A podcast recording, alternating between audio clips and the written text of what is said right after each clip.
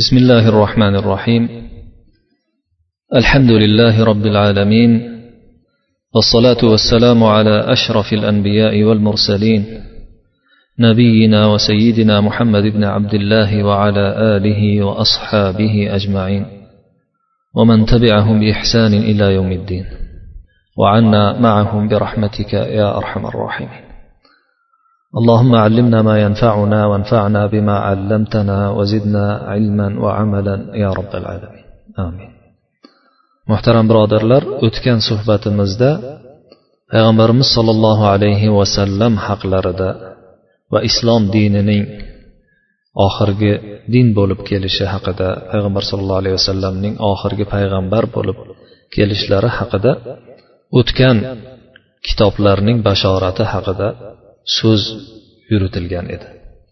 Oxirida so'zimizning oxirida muallif rahmatullohi alayhi injilda keltirilgan bir ibora haqida ulamolarni so'zlarini keltirgan edi.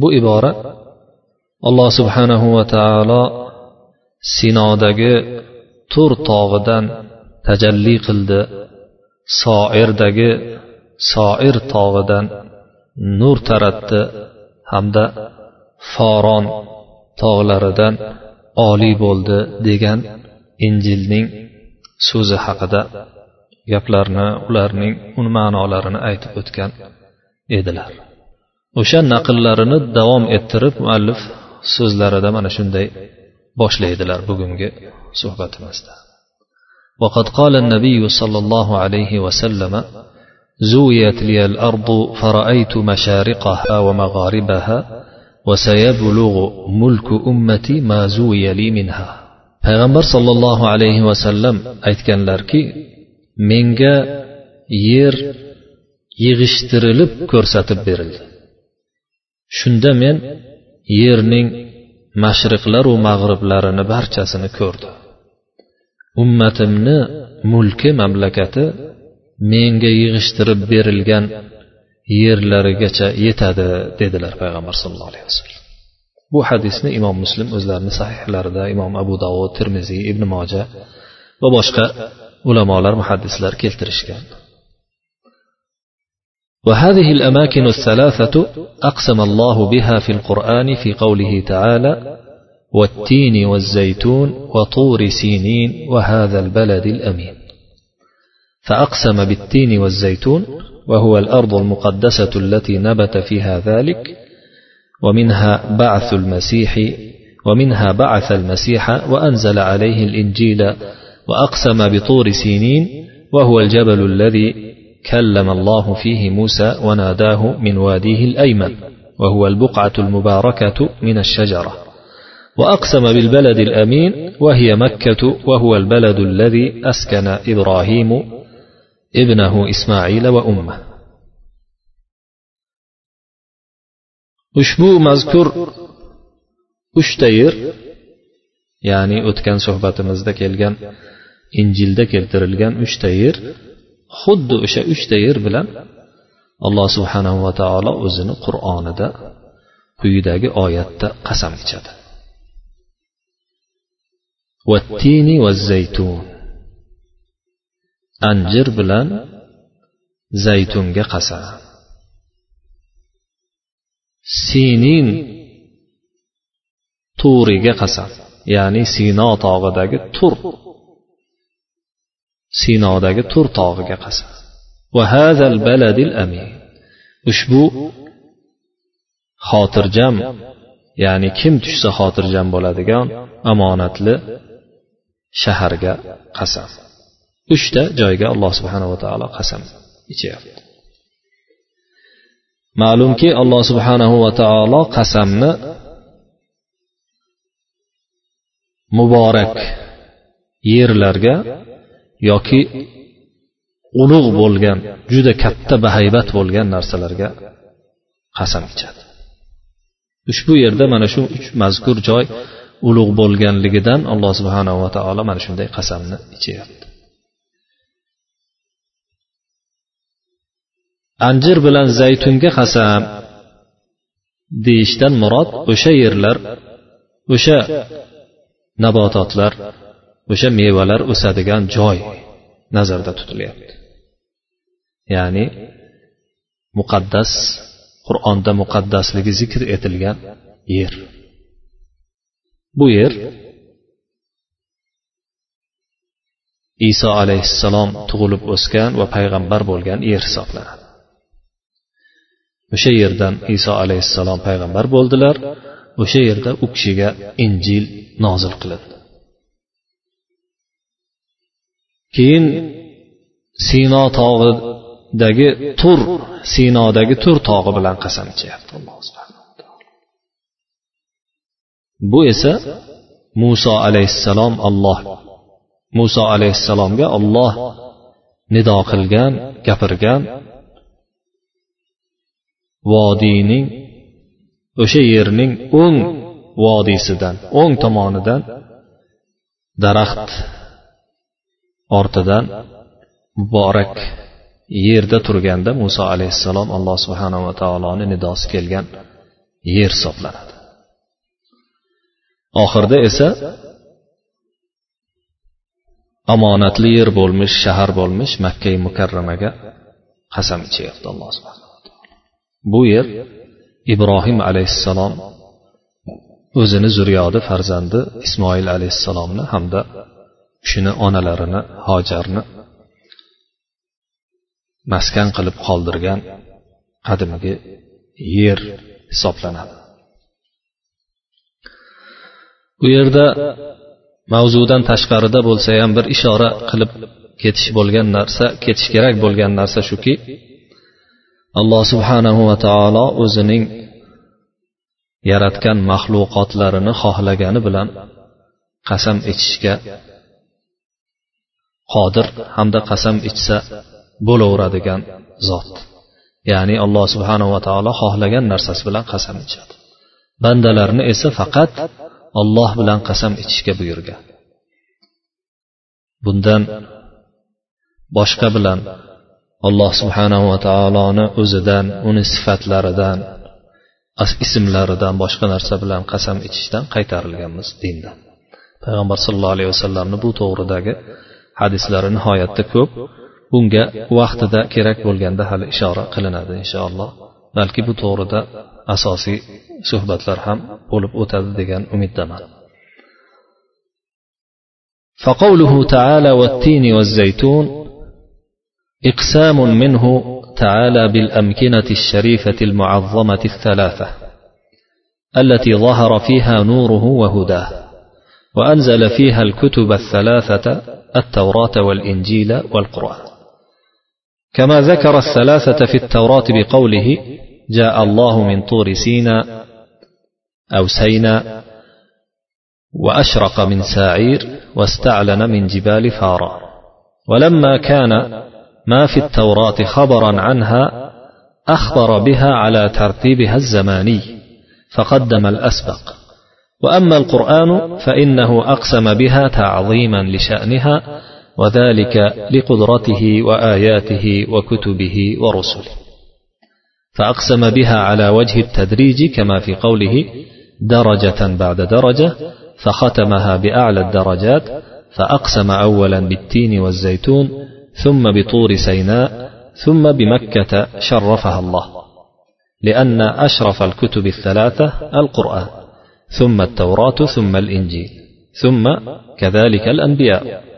فأقسم بها على وجه التدريج في قوله تعالى والذاريات ذروا فالحاملات وقرا فالجاريات يسرا فالمقسمات أمرا. الله سبحانه vattini va zaytuni. Anjir bilan zaytunga qasam ya'ni anjir bilan zaytun o'sadigan yerga qasam. Deb qasamni shu bilan boshlashi alloh subhanahu va taoloni nuri va hidoyati zohir bo'lgan o'sha uchta ulug' muborak yerlarga qasam hisoblanadi. Mazkur yerlarda o'zining eng ulug' uchta kitobini tavrotni injilni hamda qur'onni nozil qildi. Xuddi o'sha mazkur uchta yerni tavrotda yuqorida aytib o'tganimizdaqa tartibda avval sino tog'ini zikr qilib keyin soir iso alayhissalomni yerlarini chiqqan yerlarini zikr qilib uchinchida foron tog'lari ya'ni makka atrofidagi tog'lar zikr qilingani singari bu yerda ham uchta yer zikr etib o'tildi. Endi tavrotdagi xabar. O'sha mazkur uchta yer haqida umumiy xabar bo'lganligi uchun uni payg'ambarlarni zamoniga qarab tartiblab xabar berib o'tdi. Birinchi muso alayhissalom xabari keldi keyin iso alayhissalom xabari uchinchida muhammad sollallohu alayhi vasallamni xabari keldi. Qur'onga keladigan bo'lsak qur'on bu yerda o'sha qasam ichilayotgan narsalarni ulug'ligiga qarab tartiblab bordi. O'zini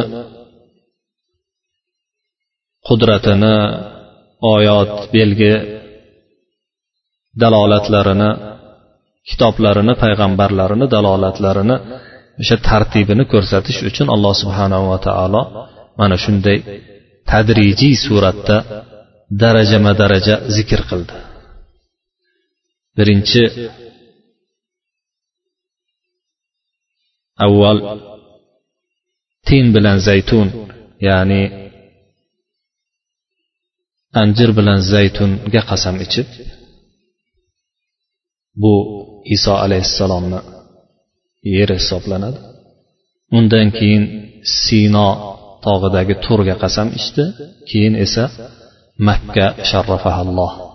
Alloh uni sharafli qilgan hamda sharafli qilsin bundan keyin ham. Makkai mukarramaga qasam ichdi. Chunki o'sha mazkur uchta kitobni eng sharaflisi qur'on. Undan keyingi o'rinda turadigani tavrot undan keyin esa injil hisoblanadi. Shuningdek payg'ambarlar ham shu tartibda. Birinchi eng payg'ambarlarning ulug'i bu yerda zikr qilingan payg'ambarlarning ham umuman zikr qilinmagan mutlaq payg'ambarlarning barcha payg'ambarlarning ulug'i muhammad sallallohu alayhi vasallam hisoblanadilar. Undan keyingi o'rinda esa bu yerda zikr qilgan payg'ambarlarni ichida muso alayhissalom turadilar. Garchi ibrohim alayhissalom muso alayhissalomdan martabalari ulug' bo'lsa ham bu yerda zikr etilmaganligi uchun tartibda yo'qlar bu yerda lekin hozirgi tartibda avval payg'ambar sollallohu alayhi vasallam undan keyin muso alayhissalom undan keyin esa iso alayhissalom turadilar.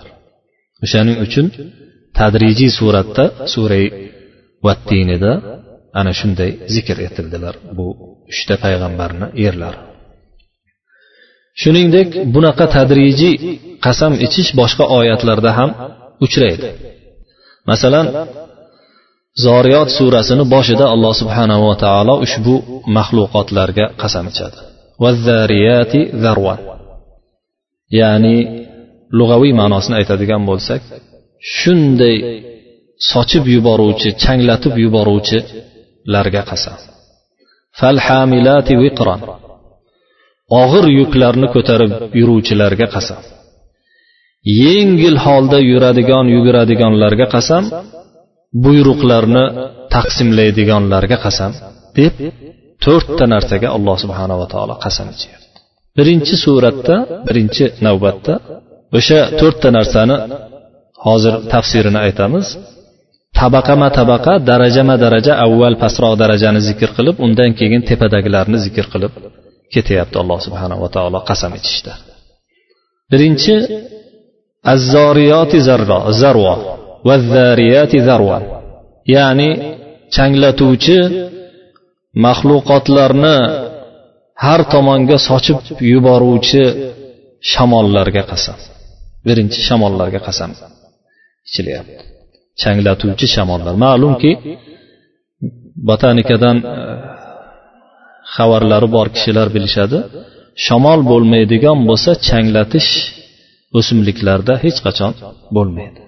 Bu endi shamollarni bir xususiyatlaridan bittasi. Keyin alloh subhanahu va taolo fal hamilati viqron deyapti. Og'ir yuklarni ko'taruvchi bulutlarga qasam. Bu yerda endi bulutlar murod. Bulutlarga qasam ichyapti. Og'ir yuklar nima? Yomg'irlar. Chunki millionlab tonna yomg'irlarni ko'tarib yuradi. Bu o'z navbatida shamoldan tepada turadi bulutlar. Keyin alloh subhanahu va taolo al joriyati yusron deb qasam ichyapti. Yengil holda aylanib yugurib yuradiganlarga qasam. Bu yerda ba'zi ulamolar bular kemalar nimani ustida suvni ustida yengil yuradigan deyishgan lekin bu yerda munosibi shuki deyaptilar bu yerda shu tartibga munosib bo'lishi uchun buni kemalar demasdan o'sha yulduzlar balki yulduzli yo'llari yulduzli o'rinlari desak ham juda munosib bo'ladi deydilar muallif rahmatullohi alayhi o'sha naql qilayotgan kishidan naql qilib. Xuddi bu yerda boshqa bir oyatda yulduzlarga qasam ichganidek fala uqsimu bil xunnas al javaril kunnas. Buni tafsiriga hali quyida kelamiz. Shunday yulduzlarga qasam ichganidek bu yerda ham yengil holda yurayotgan yulduzlarga qasam ichyapti. Oxirida esa ishlarni taqsimlovchilarga qasam deyapti. Bu endi farishtalar ekanligida hech kim hech bir mufassirlar ixtilof qilishmagan. Farishtalar esa tepadagilar aytib o'tilganlardan balandda osmonda ularni maskani osmonda ekanligi osmonni tepasida ekanligi ma'lum. Osmonda ekanligi. Demak alloh subhanava taolo mana shu zoriyot surasini boshida shunaqa tadrijiy qasam ichyapti. Avval shamollarga undan keyin bulutlarga undan keyin esa yulduzlarga undan keyin farishtalarga qasam ichyapti. Xuddi والتين والزيتون وطور سينين وهذا البلد الأمين surasidagi qasam ham tartibli bo'lganidek bu ham tartibli bo'lyapti deydilar rahimaulloh endi shu yerda fala uqsimu bil xunnas al javaril kunnasni tafsirida ozroq to'xtasak alloh subhanahu va taolo takvir surasida takvir surasi ma'lumki qiyomatda bo'ladigan osmonu yerlarni o'zgarishi undagi qay ahvolga tushishi haqida. Ko'proq qiyomat dahshatlari haqida gapiradigan sura hisoblanadi. O'sha o'n beshinchi o'n oltinchi oyatlarda alloh subhanava taolo boshini mana shu qasam bilan boshlaydi. Fala uqsimu bil xunnas al javaril kunnas. Xunnas so'zi arab tilida xonis degan so'zni ko'pligi hisoblanadi. Xonis esa xanasa degan fe'ldan olingan. Xanasa fe'li bildirmay yo'qolib ketish degan. Shuning uchun ham shaytonni xannos deb sifatlaydi alloh subhanava taolo surai nosda. Xannos degani ollohni zikri kelganda shunday qisilib o'zini bekitib qochib ketadigan malun shayton. Demak bu yerda ham al xunnas deb sifatlayapti alloh subhanava taolo yulduzlar. Ya'ni bekinib yoki qochib ketadigan yulduzlar. Ba'zilar buni bunday deb atalishiga sabab kunduz kuni maxfiy bo'lib kechasi chiqadiganligi uchun shunaqa deyilgan deyishgan. Ho'p al javaril kunnas. Yana bir sifati al javoriy yulduzning javoriy degani bu joriyatun so'zining ko'pligi hisoblanadi. Joriya degani yuguruvchi degani. Ya'ni o'zini o'qi atrofida tinmay o'zini falakida o'qida atrofida yuguradigan yulduzlar. Al kunnas kunnas degani bu ham konis so'zining jami hisoblanadi. Tepada xunnas xonisni jami bo'lganidek kunnas konisni jami hisoblanadi. Konis esa ikkita ma'noga dalolat qiladi. Birinchisi supuruvchi degani ko'pchiligingizga ma'lum supurgini xususan elektron supurgini bu haligi tokli supurgini arablar miknasa deydi. Oddiy supurgini ham miknasa deyishadi. Demak bir ma'nosi supuruvchi degan. Ikkinchi ma'nosi esa yo'q bo'lib ketuvchi degan ma'nosi ham bor buni shuning uchun ham arablar ohuning uyini kannos deyishadi. Kannos degani bekitib oladigan ohuni o'zida qoplaydiganligi uchun kannos deyilgan deyishadi. Demak bu yerda yulduzni o'sha lug'aviy ikkita muaddosidan kelib chiqib aytadigan bo'lsak o'zini yerida xuddi e, ohular o'zini uyiga kirib ketadigandek kirib yo'ldagi narsalarni supurib ketadigan yulduzlar deb tarjima qilinsa ham bo'ladi. Buni ko'pchilik mufassirlar xunnas bilan kunnasni orasida ma'nosini farq qilmasdan ilgari tafsirda bir xil qilib aytib o'tib ketishgan deydilar hozirgi ba'zi ulamolar.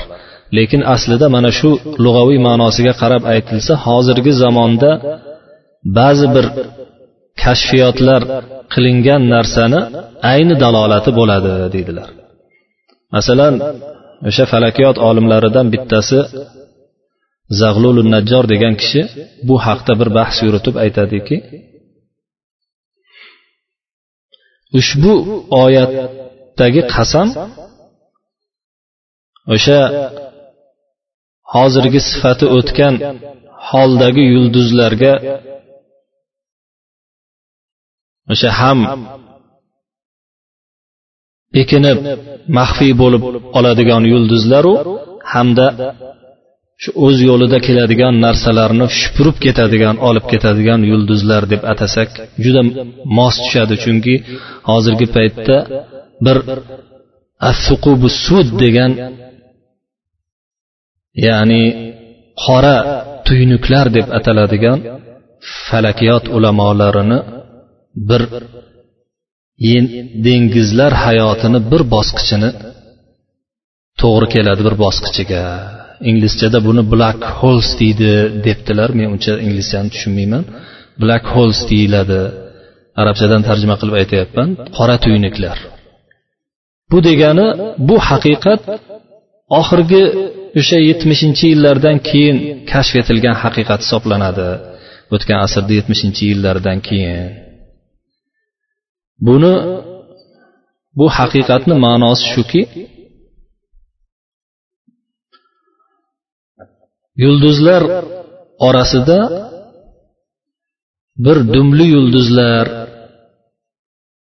o'rislar kometa der ekan inglizlar ham comets desa kerak.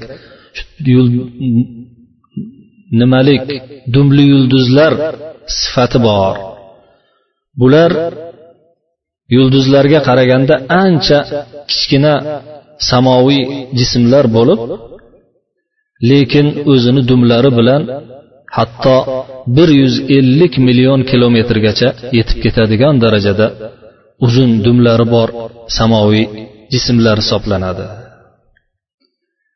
Bular quyosh atrofida oqarib juda tez aylanishadi. Yer kurrasidan quyosh majmuasiga tomon quyosh nimasiga tomon quyoshga qarab yaqinlashgan sayin ko'rinishi ravshanroq bo'lib boradi. Lekin bu aylanishlar o'sha tortishuv kuchi qonunlariga uncha ergashmaydi.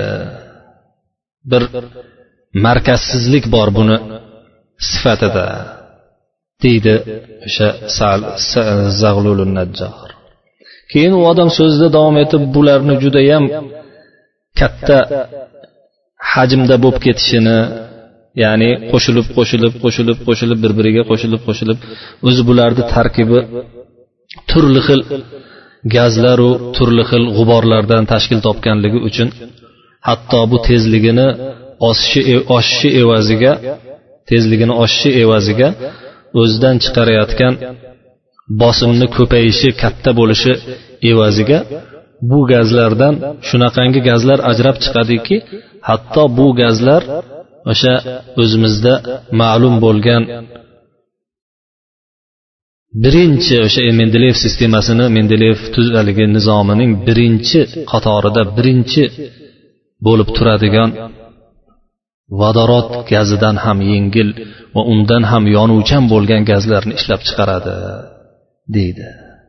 Xullas o'sha ishlab chiqarilgandan keyin haligi boya aytilgan qora tuynuk paydo bo'ladi. Bu qora tuynukni sababi o'shalarni tez aylanishini evaziga yo'llarida uchraydigan barcha narsalarni o'ziga qo'shib olib atrofni qop qora qilib bir chiziq hosil qilganligidan tuynukka o'xshagan narsa hosil qilganligidan o'sha qora tuynuk deb ataladi o'sha black holes deb ataladi deydilar bu kishi. Buni aylanish nimasi esa? O'sha voqea ufuqi deb atalgan arab tilida o'sha ufqul hadaf deyishar ekan. Inglizchada ham yozib qo'yibdi the event horizon deb. O'sha voqea bo'layotgan hodisani ufqi gorizonti o'sha gorizont ichiga tushadigan orasiga tushadigan o'sha ufqni orasiga tushadigan barcha narsalarni hech undan chiqa olmaydigan darajaga keltirib qo'yar ekan. Demak shunaqa katta bir aylanish sababidan mana shu holatlar yuzaga kelar ekan endi shu yerda alloh subhanava taolo bu yulduzlarga qasam ichdi. Biz aytdikki qasam ichilayotgan narsa ko'pincha alloh subhanava taolo qasam ichayotgan narsa yo muborak narsalar bo'ladi yoki judayam katta bahaybat ulug' narsalar bo'ladi dedik. Endi buni ulug'ligiga hozir biz bir dalolat qiluvchi ba'zi bir raqamlarni aytib o'tishni lozim tutdik o'sha odamni kitobidan bu kishi aytadiki falakiyot ilmida narsalar vaqtlar hamda masofalar nihoyatda katta bo'lganligidan bu narsalar kilometr yoki metr bilan o'lchanmaydi balki yorug'lik yili bilan o'lchanadi deydilar. Yorug'lik yili esa o'zimizni kilometrga chaqadigan bo'lsak yorug'lik yilini to'qqiz trillion kilometr bo'lar ekan. Ya'ni to'qqizdan keyin o'n ikkita nolni qo'shaverasiz. Bizni o'sha quyosh majmuasidagi eng yaqin yulduz bizdan to'rt yil to'rt yorug'lik yili uzoq. Ya'ni to'qqiz trillionni to'rtga ko'paytirasiz. Quyosh majmuasidagi eng uzoq yulduz esa bu falakiyot ulamolarini taxmini olti yuz ellik yorug'lik yili uzoq hisoblanadi. olti yuz ellikni to'qqiz trillion kilometrga ko'paytiraverasiz. Bu quyosh majmuasidagi nimalar? Masofalar. Quyosh majmuasi o'zingizni xabaringiz bor. Bizni o'zimizni galaktikamizni bittagina majmuasi hisoblanadi. Galaktikamiz bizda o'zimizda o'zbek tilida somon yo'li deb ataladiyu. Somon yo'li to'g'risida she'rlar ham bitilib ketgan. Erkin vohidov bitta she'ri bor. Derazamdan tushgan tola nur somon yo'li deya atalur deydi yoki somon yo'li kabi atalur o'sha somon yo'li degani bizni galaktikamiz. Bu galaktikada bizni o'sha quyosh majmuasi bo'lgan majmualardan bir nechtasi bor. O'sha galaktika esa osmondagi galaktikalarni milliondan bittasi hisoblanadi. Balki million millionlab galaktikalar kim biladi buni biz hali u falakiyot ulamolari ham buni oxiriga yetolgani yo'q bular narsalar. Yetisholmaydi ham. Demak galaktika odam tasavvur qilishdan ko'ra kattaroq bo'lgan bir bahaybat maxluqot ekan. Ya'ni bizni galaktikamizdan somon yo'li galaktikasidan somon yo'li galaktikasidan. Somon yo'li galaktikasidan ho'p ikkinchi galaktikaga yetish uchun masofa buni ikkinchi galaktikani arablar darbun nabota der ekan. O'zbek tilida bilmadim o'rislar buni mlechniy put deyishibdi. Yo'q bu bizni galaktikamizni somon yo'lini ismi ekan mlechniy put. Narigi nimani esa arablar narigi galaktikani ismini ajoyib bir ismda atashar ekan. Majarratul mar'atil muslima musalsala.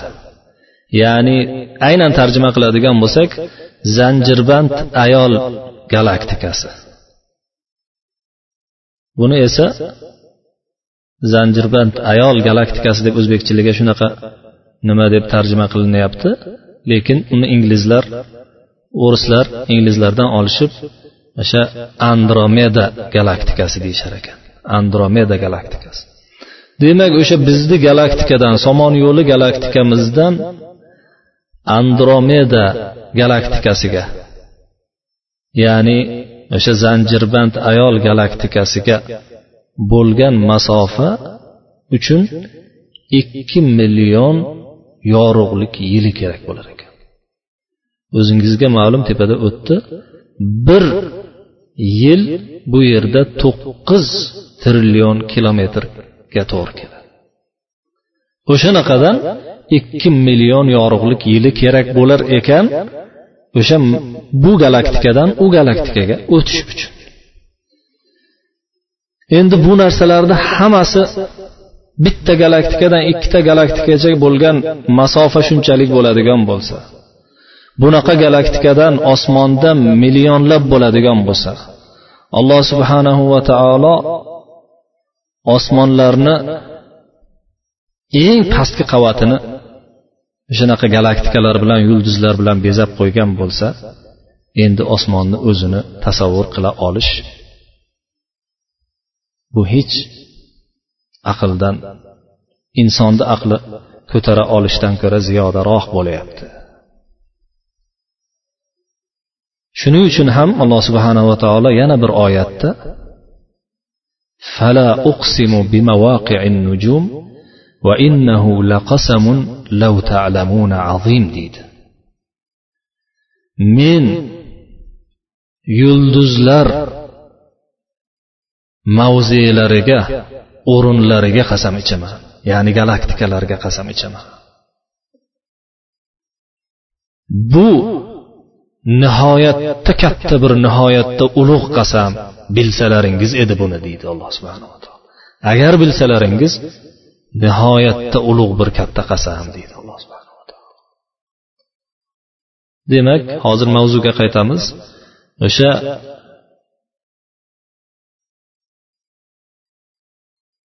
qur'oni karimdagi zoriyot surasidagi qasamlar tadrijiy suratda avval kichikrog'i undan keyin uni tepasidagi undan keyin uni tepasidagi qilib tabaqama tabaqa tadrijiy qasam ichilganidek tin surasida ham alloh subhanava taolo va tin surasida ham avval iso alayhissalomni yeriga undan keyin muso alayhissalom yeriga undan keyin payg'ambar sallallohu alayhi vasallamni yerlari bo'lmish tug'ilgan yerlari bo'lmish makka mukarramaga qasam ichyapti tadrijiy suratda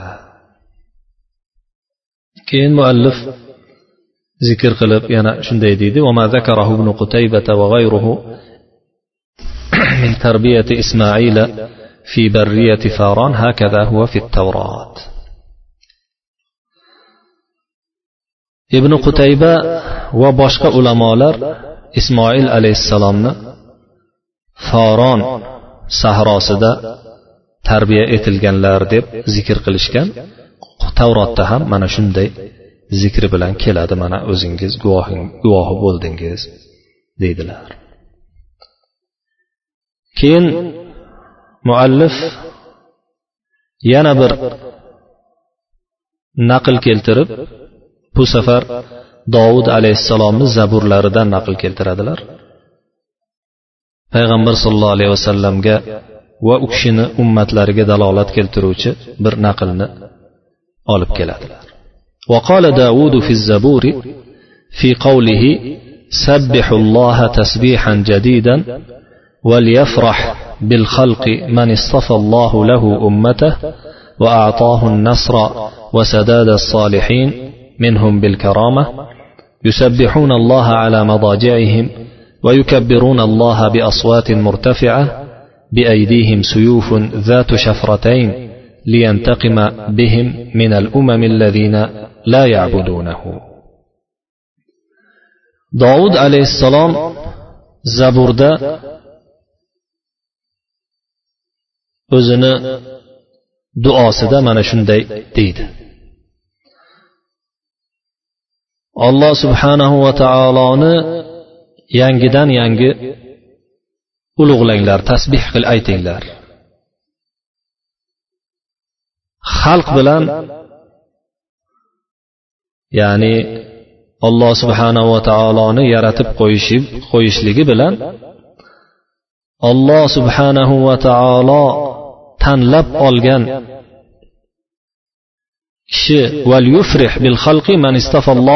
ummata. Alloh subhanahu va taolo tanlab olgan zot o'z ummatini bu yaratishlik bilan ollohni bu yaratishligi bilan ollohni sifatlarini aytib o'z ummatini xursand qilsin. Olloh tanlab olgan zot hamda olloh g'alaba bergan ularni solihlarini ulug'lik mukarramlik bilan hurmat bilan ardoqlagan zot o'z ummatlarini xursand qilsa. Bu ummatlar alloh subhanahu va taoloni yotganlarida ham ulug'laydigan allohga baland ovozda takbir aytadigan qo'llarida ikki tillik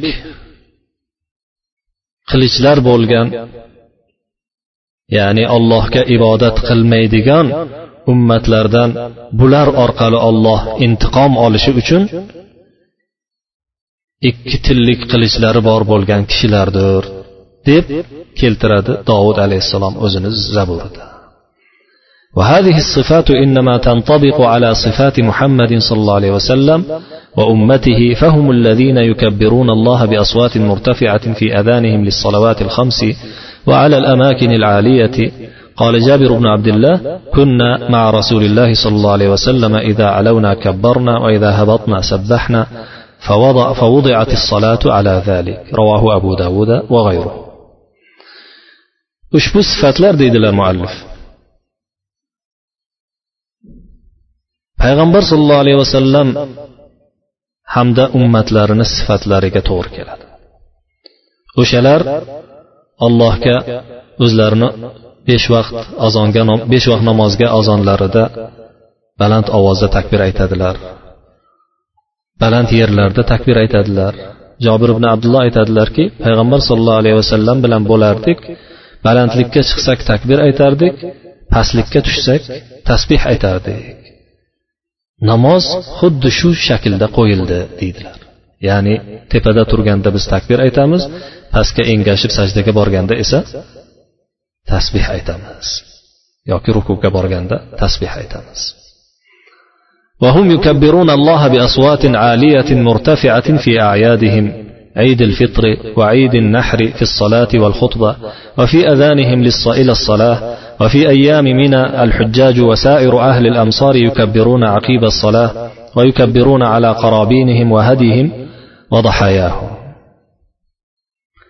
أولار الله سبحانه وتعالى أزلرنا بيرم لردا فتر بيرم دا رمضان دنكينج همدا قربان حيات دا نماز لردا خطبة لردا بلانت أواز دا تكبير أيتاد namozga azonlarida takbir aytadilar. Mino kunlari hojilar va boshqa shahar ahllari barcha mamlakat musulmonlar yashaydigan mamlakatlar namozdan keyin barchalari takbir aytadilar. O'zlarini qurbonliklariga takbir aytadilar. Hadiyalariga o'sha hojilar so'yadigan qurbonliklaru bu yoqlarda tashqarida so'yiladigan boshqa qurbonliklarga ham takbir aytadilar والنصارى يسمون عيد المسلمين عيد الله عيد الله أكبر لظهور التكبير فيه. وليس هذا لأحد من الأمم غير المسلمين. وإنما كان موسى يجمع بني إسرائيل بالبوق والنصارى لهم ناقوسون.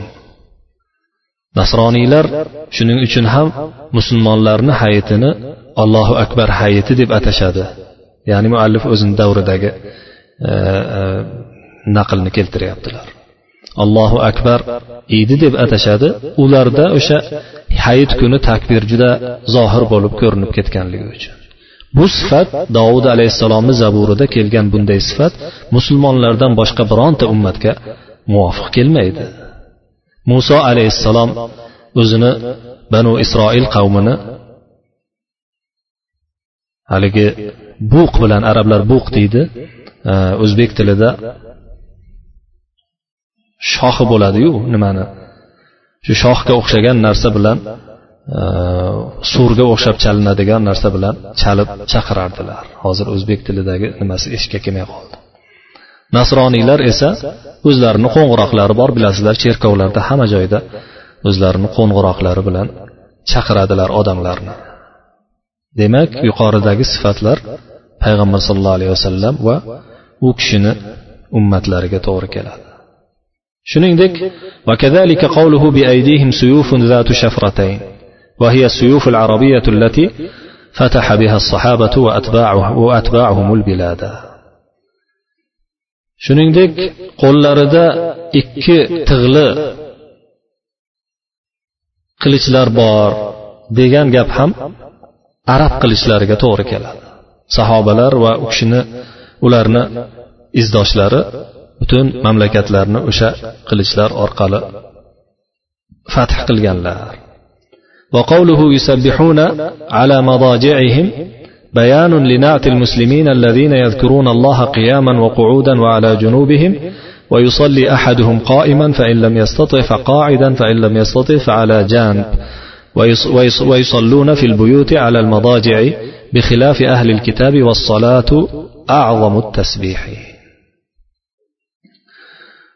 yotgan joylarida allohga tasbeh aytadilar allohni ulug'laydilar degan joyi keldi dovud alayhissalomni o'sha zaburida bu esa musulmonlarni sifatini bayoni hisoblanadi ular o'z alloh subhanava taologa turib ham o'tirib ham yotgan joylarida ham zikr qiladigan eslaydigan kishilardir.